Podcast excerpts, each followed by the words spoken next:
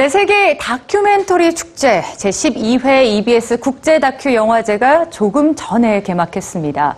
오늘부터 7일 동안 세계 유수의 다큐멘터리를 EBS 1TV와 극장에서 만나보실 수 있는데요.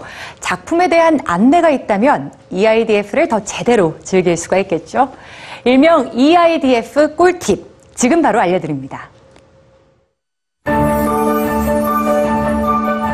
바로 오늘 세계 다큐멘터리 축제인 제12회 EBS 국제 다큐 영화제가 세상과 통하다라는 주제로 그 화려한 막을 올립니다. 앞으로 일주일 동안 32개 나라에서 온 52편의 다큐멘터리가 EBS 1TV와 4개 극장 등에서 상영될 예정인데요. 오늘 저녁 개막작으로 축제 시작을 알릴 피해 안보 감독의 스톡홀름 씨의 좋은 날을 먼저 만나보겠습니다. 자연에 순응하며 자연 친화적인 방식으로 농장을 운영해온 덴마크의 농부 닐스 스톡홀름.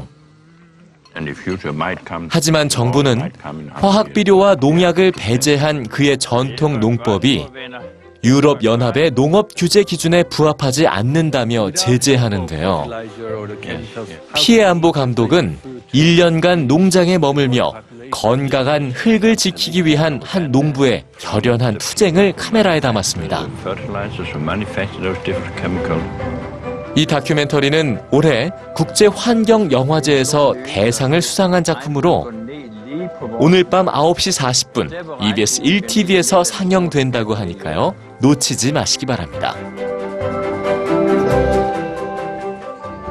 한편 올해 EIDF에서는 특별히 늦여름의 정취와 함께 다큐멘터리를 감상할 수 있는 무료 야외 상영이 계획돼 있습니다. 28일 금요일 밤 8시 서울 역사박물관 야외 광장에서 아낫 고렌 감독의 말해줘 무사가 상영됩니다. 텔 아비브에 사는 아프리카 난민 무사는 지난 5년 동안 말을 잃은 채 살아왔습니다. 영화는 언제 다시 추방될지 모르는 공포와 불안감에 입을 닫아버린 소년이 다시 세상과 소통하는 과정을 그렸습니다.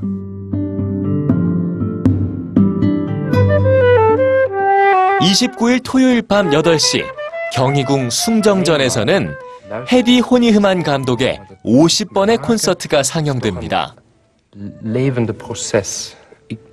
네덜란드의 콘세르트 해보 관현악단은 125주년을 기념하기 위한 세계 투어를 시작하는데요. 부에노스 아이레스 등 6개 대륙에서 이루어진 이 50번의 콘서트에서 서로 다른 문화적 배경을 지닌 청중들의 마음을 울린 음악 여정을 보여줄 예정입니다. 세계를 감동시킨 음악의 향연에 경희궁 숭정전의 고즈넉함까지 더해져 한여름밤 최고의 감동을 선사할 예정이라고 하는군요. 이 외에도 국내외에서 엄선된 명품 다큐멘터리들이 EBS 1TV와 극장 등에서 상영될 텐데요. 공식 홈페이지의 상영 시간표를 꼭 체크해 보시기 바랍니다. These two guys took a little interest in me. 다양성의 시대를 살아가는 우리의 삶과 가치를 돌아보는 시간. 오늘부터 시작되는 EBS 국제 다큐 영화제 EITF와 함께 하시죠.